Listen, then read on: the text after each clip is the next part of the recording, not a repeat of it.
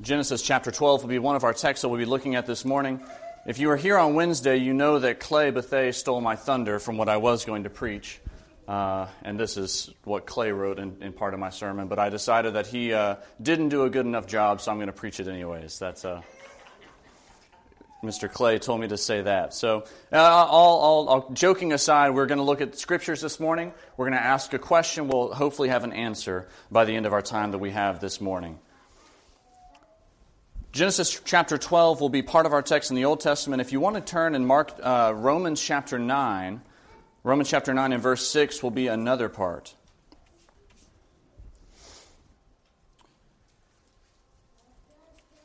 There is and there always has been, and I want to, I want to stress that. There always has been, since this nation's, uh, by this nation, I'm talking about the nation of Israel, the nation of Israel, there's always been speculation about their return as God's special chosen people.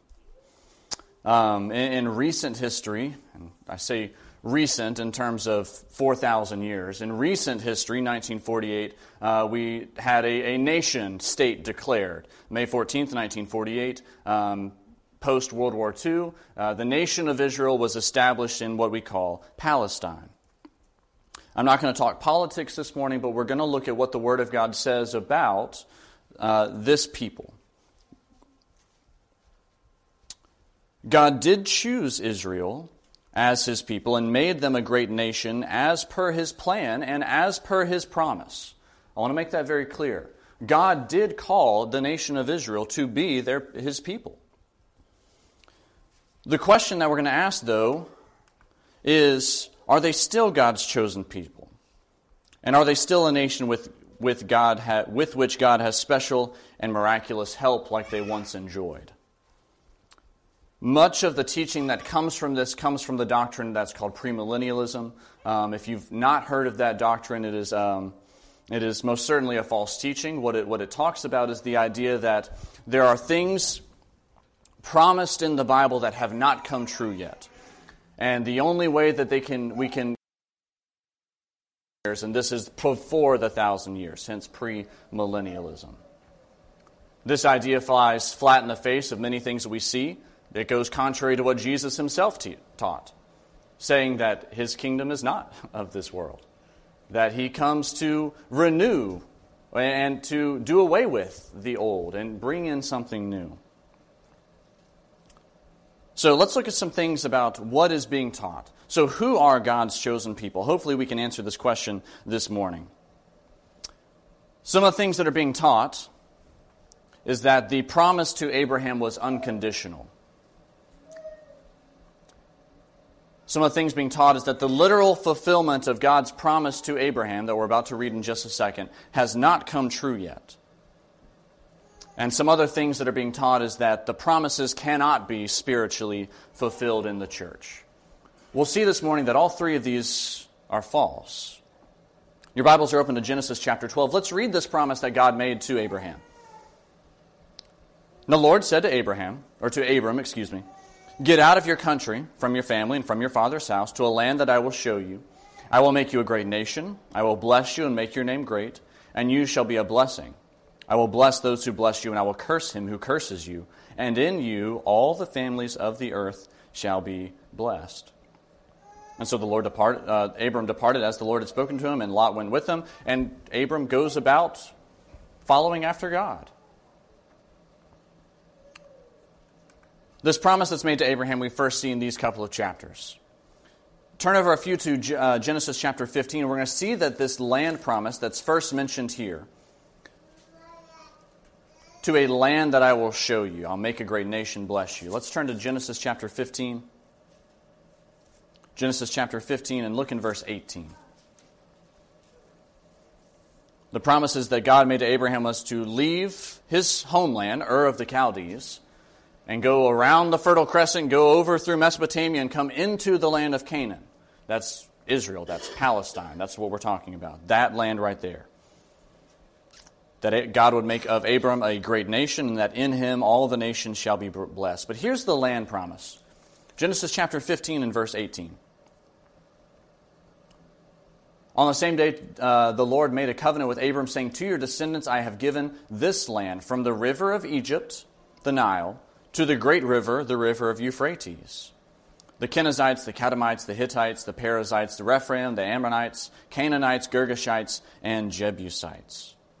And if you look over a few chapters later, in chapter 17 and verse 8, he talks about this land being an everlasting possession. And I give to you and your descendants after you the land in which you are a stranger, all the land of Canaan, as an everlasting possession. We're going to talk about what that word everlasting means. Everlasting possession, and I will be their God. We tend to read over those statements that say, I will be their God. Well, yeah, God, we know that you will be their God. That's, that's the whole point of this thing. That's a very important phrase right there. Because as soon as God stops, or they think God stops being their God, these promises are null and void. We're going to catch that later on. The land promise became a covenant. It's, it's later renewed to Isaac and Jacob. We can read that in Genesis chapter 26. There's a famine in the land besides the first famine that was in the days of Abraham. And Isaac went to Abimelech, king of the Philistines, in Gerar.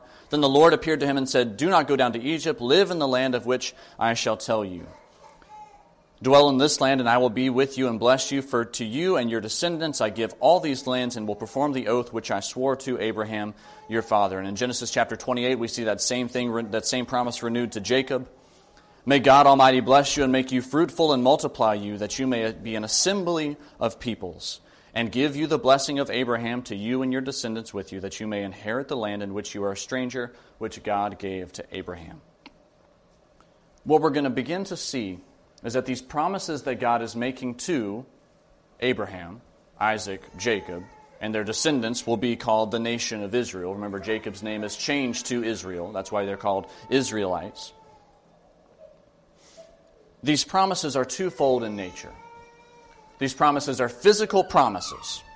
Yes, they were to get a land.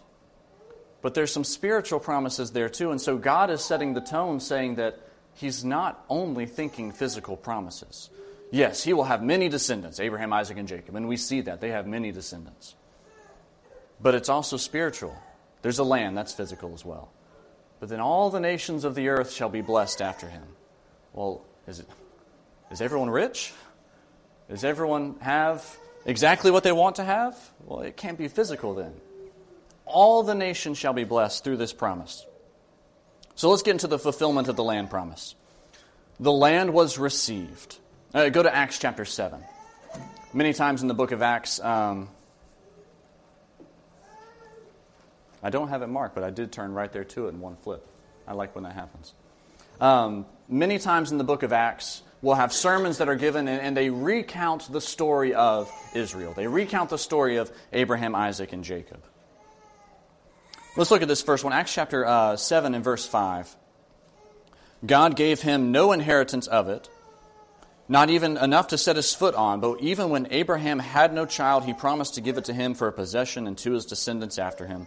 And when the time of promise drew near, which God had sworn to Abraham, the people grew and multiplied in Egypt. Read that phrase carefully. When the time of promise drew near, that means that the time of the fulfillment of the promise was nigh. And sometimes when we read that, we'll say, okay, well, that's still a thousand years off. No, he's talking about within generations, that promise was going to be fulfilled. If you skip on down to verse 17, but when the time of the promise drew near, which Abraham had sworn to Jacob, or sworn to Abraham, the people grew and multiplied in Egypt till another king arose who did not know Joseph. And we know the rest of the story, those of us that are Bible students. Joseph is able to help his brothers out, and they get a part of the land. And then they are enslaved in Egypt. And then remember the plagues that come on? The plagues come about, and then the people leave Egypt. Pharaoh says, Yes, go, and then they chase them. They cross the Red Sea, and then they wander for a time because they didn't follow after God, as God would have them to do. That's going to be a trend with the nation of Israel. And then they finally enter into the land. That's that same land that we're talking about, the land that was promised to Abraham. Joshua chapter 21 is, is, comes about after all of these things. The people have entered into the land, they have partaken in a conquest of the land by, by acting on what God has told them to do. Joshua chapter 21 and verse, verse 45.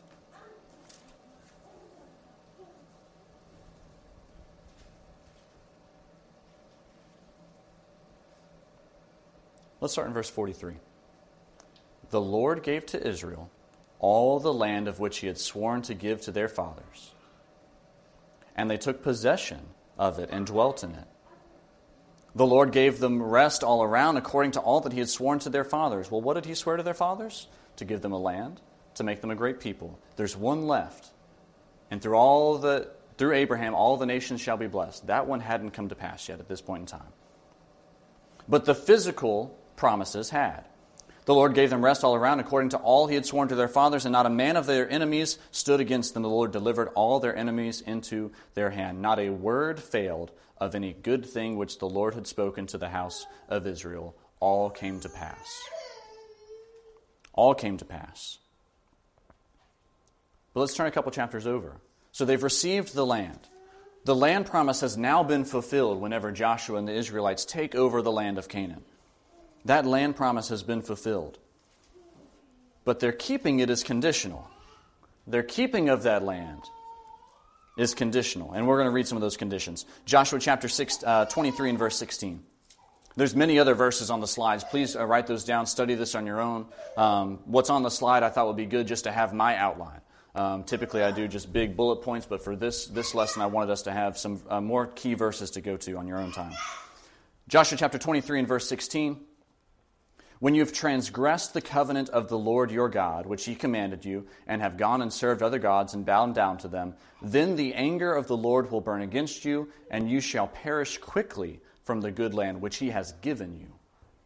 The land promise has been fulfilled, but God sets a condition, says that you will lose this land if you turn away from me, if you do what I do not tell you to do, if you go against my commandments.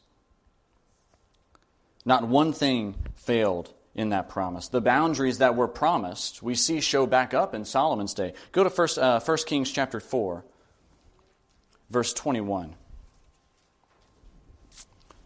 1 Kings chapter 4 and verse 21. Remember the boundaries that were promised to Abraham? The river of Egypt, the Nile to the Euphrates.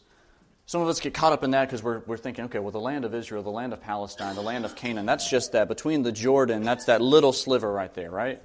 Notice what 1 Kings 4 and 21 says. So Solomon reigned over all the kingdoms from the river, that's the river Euphrates, to the land of the Philistines as far as the border of Egypt. Doesn't that sound familiar?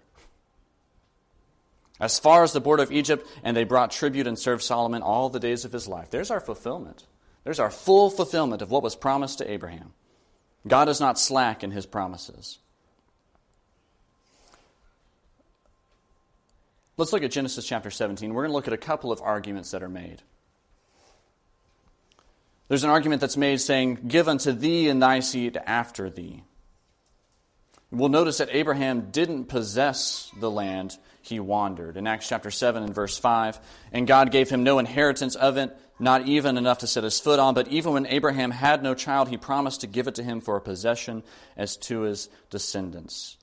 And so we see that the seed aspect of the promise is very important because Abram received the promise through his seed. Acts chapter 7 and verse 17 tells us. But when the time of the promises drew near, God, uh, which had sworn to Abraham, the people grew and multiplied in Egypt. It's his seed that partakes of that. I mentioned the, the idea of everlasting. Let me turn back to Genesis um, 17. The, this, this word everlasting, this word um, forever, has a very specific meaning in the Old Testament.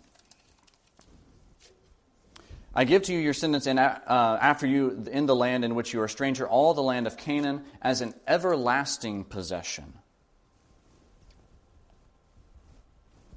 This word everlasting comes up many times. What it means in the idea of forever is age lasting. So when we think of age lasting, there, there are points in time in which the age will stop. And, I'm try, not trying to be mystical or anything like this, but we know that the time of the law came to an end. That age stopped, and Jesus came about and brought, brought us a new law. And so that was the end of that age. The, the same word is used in other places. We see it in um, Genesis 17, verse 13, with circumcision. He who is born in your house and he who has brought with you money must be circumcised, and my covenant shall be in your flesh for an everlasting covenant. Well, we read in Romans, we read in uh, Paul's letters, the circumcision is done away with. It was for a previous age, but that same word is used. The Passover, Exodus chapter 12 and verse 14. So this day shall be to you a memorial, and you shall keep it as a feast to the Lord throughout your generations. You shall keep it as a feast by an everlasting ordinance a forever ordinance? Ecclesiastes chapter 1 and verse 4, it might be just the, the plainest one. It says, The earth is everlasting, the earth will be forever. One generation passes away, another generation comes, but the earth abides forever. Does the earth abide forever? Or does the earth abide until the end of the age, until its purpose has been fulfilled? We see the land saying it will be theirs forever, everlasting, until the age ends. The land promise served a purpose. It fulfilled its purpose. Circumcision served a purpose. It fulfilled its purpose. The earth will serve its purpose and fulfill its purpose. That's why that word is used. But remember, the keeping of the land was conditional. We read in Joshua chapter 23 and verse 16 that it was transgressions would cause them to lose it. Failure to keep the commands, we can read in Deuteronomy chapter 28, 29, and 30. Failure to keep the commands would have them lose the land. Uh, Jeremiah chapter 19, let's turn there. Jeremiah chapter 19 tells us that the land was to be broken and never put together because they were ending or coming to the end of that age. Jeremiah chapter 19, let's look in verse uh, 7 to begin.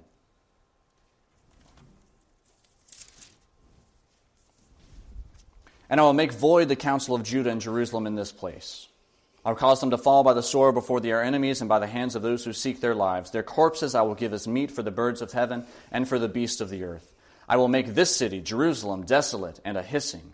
Everyone who passes by will be astonished and hiss because of it all its plagues. And I will cause them to eat the flesh of their sons and the flesh of their daughters. And everyone shall eat the flesh of his friend in the siege and in the desperation with which their enemies and those who seek their lives shall drive them to despair. Then you shall break the flask in the sight of the men who go with you, and say to them, Thus says the Lord of hosts, even so I will break this people and this city, as one breaks a potter's vessel, which cannot be made whole again. And they shall bury them in Tophet till there is no place to bury. Thus I will do this to this place, says the Lord, and to its inhabitants, and make this city like Tophet. And the house of Jerusalem and the house of the kings of Judah shall be defiled like the place of Tophet, because all of the houses on the, whose roofs have burned incense to all the host of heaven and poured out drink offerings to their God. What does Jeremiah the prophet say about this land, about Jerusalem, about this people? That is to be broken, that its purpose had been fulfilled, or was to be fulfilled. It was coming to an end. That forever word, the everlasting, the age is lasting, that age was coming to an end. All right, Jonathan, well, what about all the passages that talk about restoration? All these passages talk about restoration to the land. Well, let's look at those. The restoration of the land falls into two categories.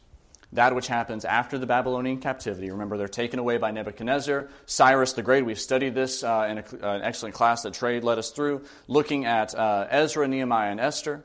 And we saw that captive, the captive people come back. There was a remnant, notice, a remnant, not the whole nation. Because if it was the whole nation, well, then Jeremiah the prophet would be wrong. Jeremiah the prophet, by the word of God, said it will be broken like a potter's vessel. So we see these restoration passages in two lights that of the restoration of a remnant to the physical land of Israel, and that of an establishment of a spiritual Israel, which is what we miss so often an establishment of the spiritual Israel, and that spiritual Israel is the church. Let's turn and look at a couple of passages. The ones that were to be restored were those that were keeping the law. Deuteronomy chapter uh, 30.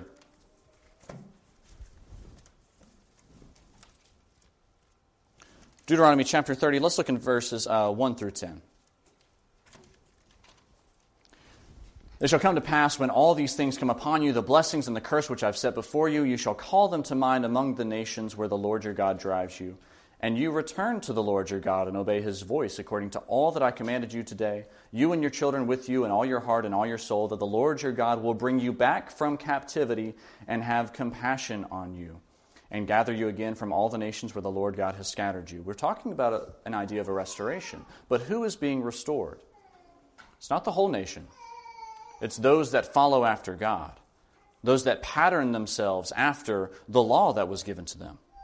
It wasn't to be the wholesale nation of Israel that had been taken and dispersed among everyone, that they were coming back to take the land. It was those that followed after God. And we saw that whenever we uh, had Cyrus the Great, we had Ezra, we had Nehemiah, we had these great men of faith come back and restore the land. These are men that, and women that are following after God. When we read of the stories that they get back to the land, notice what they do first. They set up the ordinances. They set up their nation just as God would have had them have. So those that are following after God are the ones that come back, that are in the restoration. We're going to begin to shift to this idea of the spiritual. Those that are to be restored in these restoration passages are those that are spiritual Israel. Those that are spiritual Israel help us fulfill this all nations of the earth shall be blessed promise. Remember that promise from the very beginning of Genesis, Genesis uh, chapter 12, look in verse 2, or excuse me, verse 3. I will bless those who bless you, curse him who curses you, and in you all the nations, all the families of the earth shall be blessed. This is not a national return, that was a remnant return to take over physical land of Israel. Then that land was fulfilled. That restoration promise of physical Israel coming back was already fulfilled. Isaiah chapter 2 and verse 2.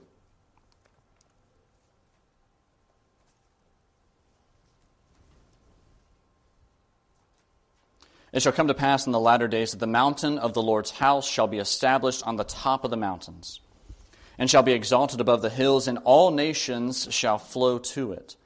Many people shall come and say, Come and let us go up to the mountain of the Lord, to the house of the God of Jacob. He will teach us his ways, and we shall walk in his paths. For out of Zion shall go forth the law, and the word of the Lord from Jerusalem. How do we rectify all of these passages that say that Jerusalem will be broken like a potter's vessel, that the nation of Israel will be broken like a potter's vessel, yet the word of the Lord will come from Jerusalem? How do we rectify those? Well, Jesus. There's someone that came out of the physical nation of Israel.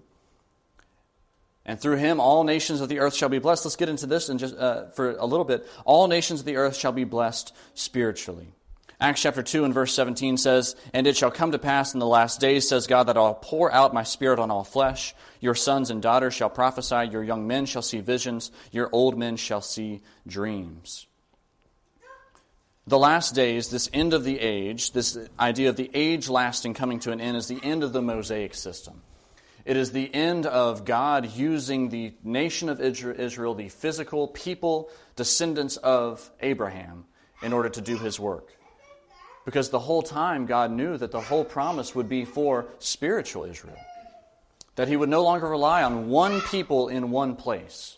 That salvation is now for all, which is such a beautiful thing. Because looking around, uh, looking into our ancestral history, very few of us would be Jewish. And we can thank God for that, that we can have an ability to come to Him through Jesus the Christ. So, who are um, God's chosen people? I mentioned Romans chapter 9 and verse 6. Romans chapter 9 and verse 6. Let, us read this. But it is not that the Word of God has taken no effect. Notice that. It's not that the Word of God has any fault in it. It's not that the promises of God have any fault in it. And Paul explains himself in the next verse, or in the next uh, sentence.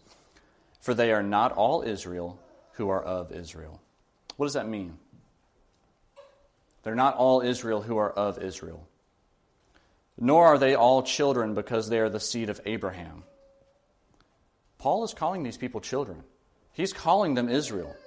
But notice what he's not calling them. He's not saying it's because they're descendants of Abraham. it's not because they're children of Isaac or Jacob or coming from the 12 tribes. But in Isaac, your seed shall be called. That is, those who are the children of the flesh, these are not the children of God, but the children of the promise are counted as the seed. For this is the word of promise At this time I will come, and Sarah shall have a son, and not this only, but when Rebekah also conceived by one man, even by our father Isaac, for the children had not yet been born, not having done any good or evil. Skipping down, Jacob I have loved, Esau I have, I have hated. Verse 14. What shall we say then? Is there any unrighteousness with God? Certainly not. God is not slack in his promise, Paul is telling us. Paul's point there, if you read on, and really you can read the whole book of Romans, is that the nation of Israel, the people of Israel, the descendants of Abraham, Isaac, and Jacob, had a first shot at salvation. And then it was opened up to the Gentiles. And then we've done away with this idea of Jews and Gentiles, and no longer do we have to rely on our heritage to be saved. We can enter into salvation through Jesus, through God's Son, and be part of his seed. The elect are those uh, the elect are now have what Israel sought for. Flip over to uh, Romans chapter 11 and verse 7.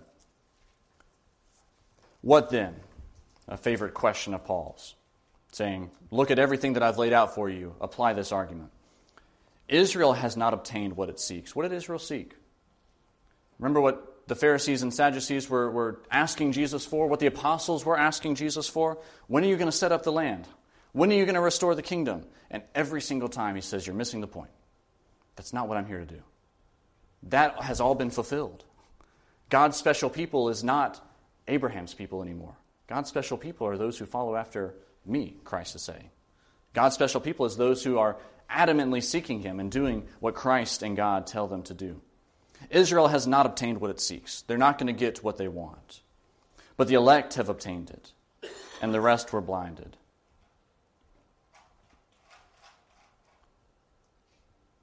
Paul goes on to say in, in verse 11, uh, talks about that Israel's rejection is not final.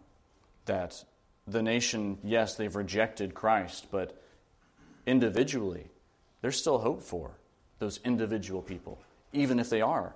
It, we're not discounting that children of Abraham can be saved. They can most certainly be saved, but it's not the way that they were thinking in Jesus' day.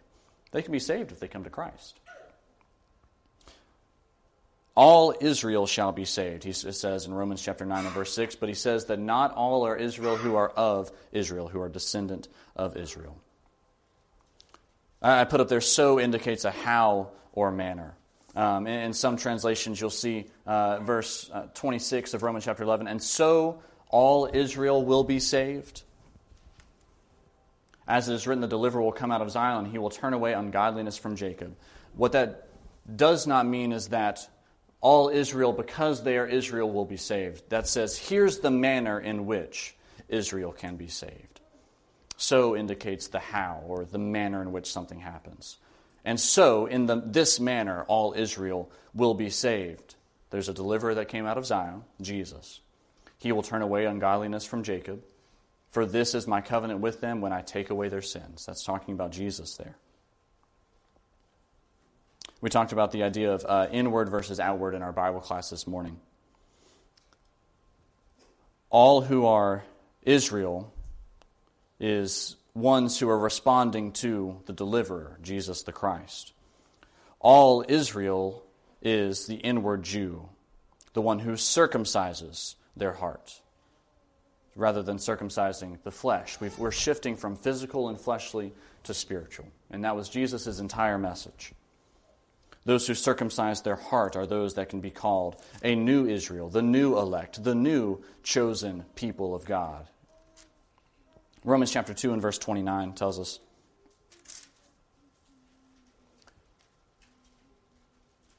uh, let's look in verse 28. Romans chapter 2 and verse 28. For he is not a Jew who is one outwardly, nor is circumcision that which is outward in the flesh. But he is a Jew who is one inwardly and a circumcision is that of the heart, in the spirit, not in the letter, whose praise is not from men, but from God. That's the beginning of Paul's letter to the Romans, and he's setting out this thesis through the Spirit that is saying that, yes, we'll call them Jews, yes, we'll call you Israel, because you're a fulfillment of the physical people of Israel, that everyone can now enter into this. Finally, I want to notice the hopes of Israel. What was the hope of Israel? Go to Acts chapter 28. Acts chapter 28, uh, we'll look in verse 20.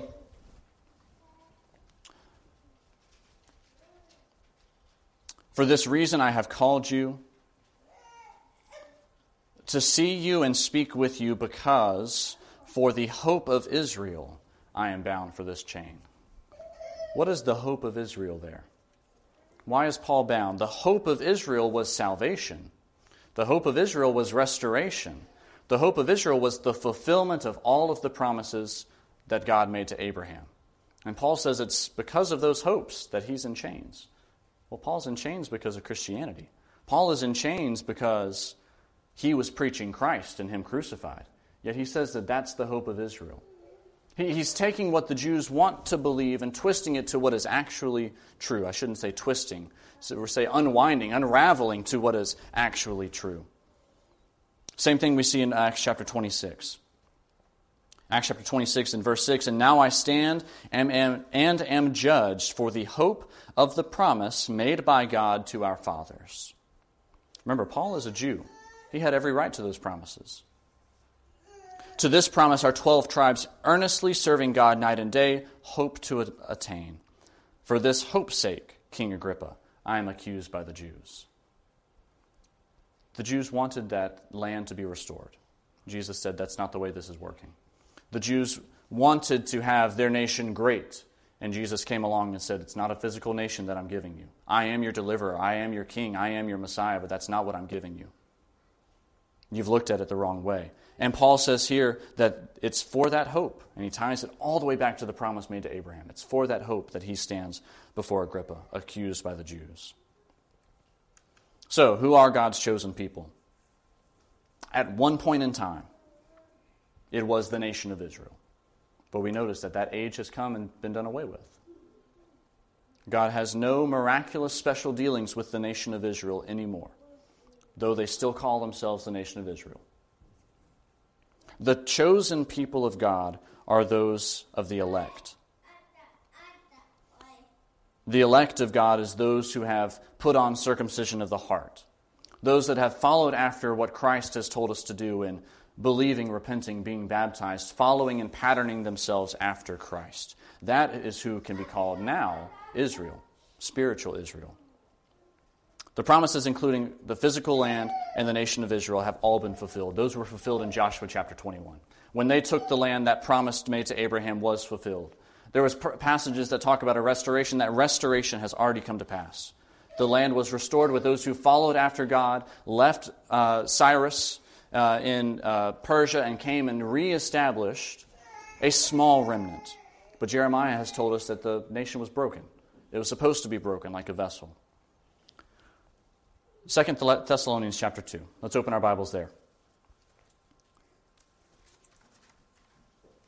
Second Thessalonians chapter 2 and verse 14.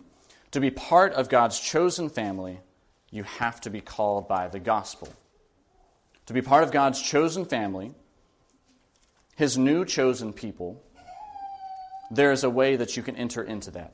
Um, let me get to Second Thessalonians.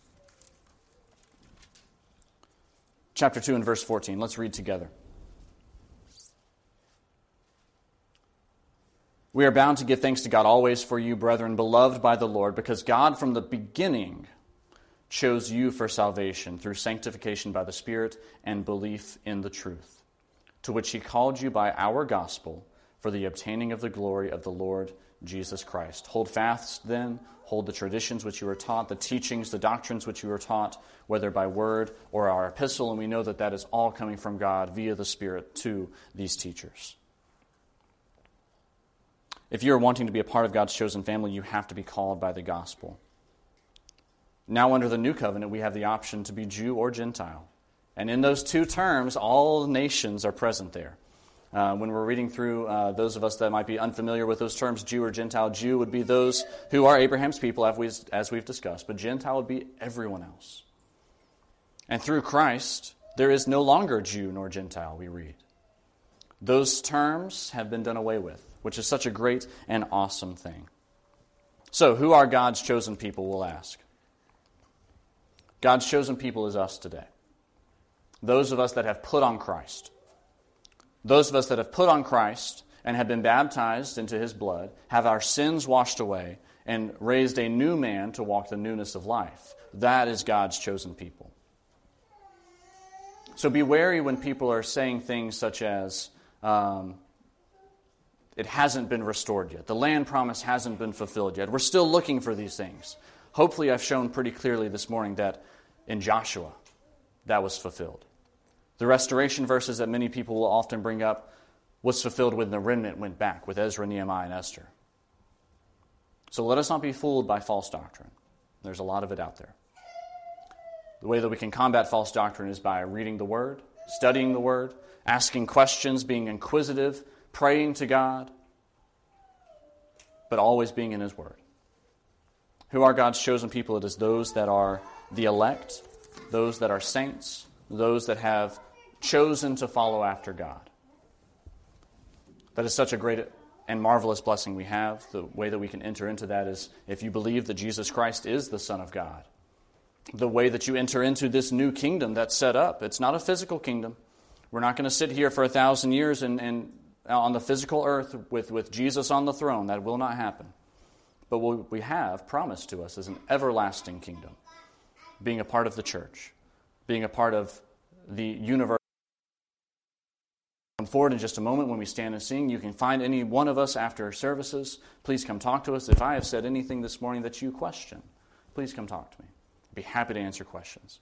If there's anything we can do for anyone this morning, I beg you come while we stand and while we sing the song that has been selected.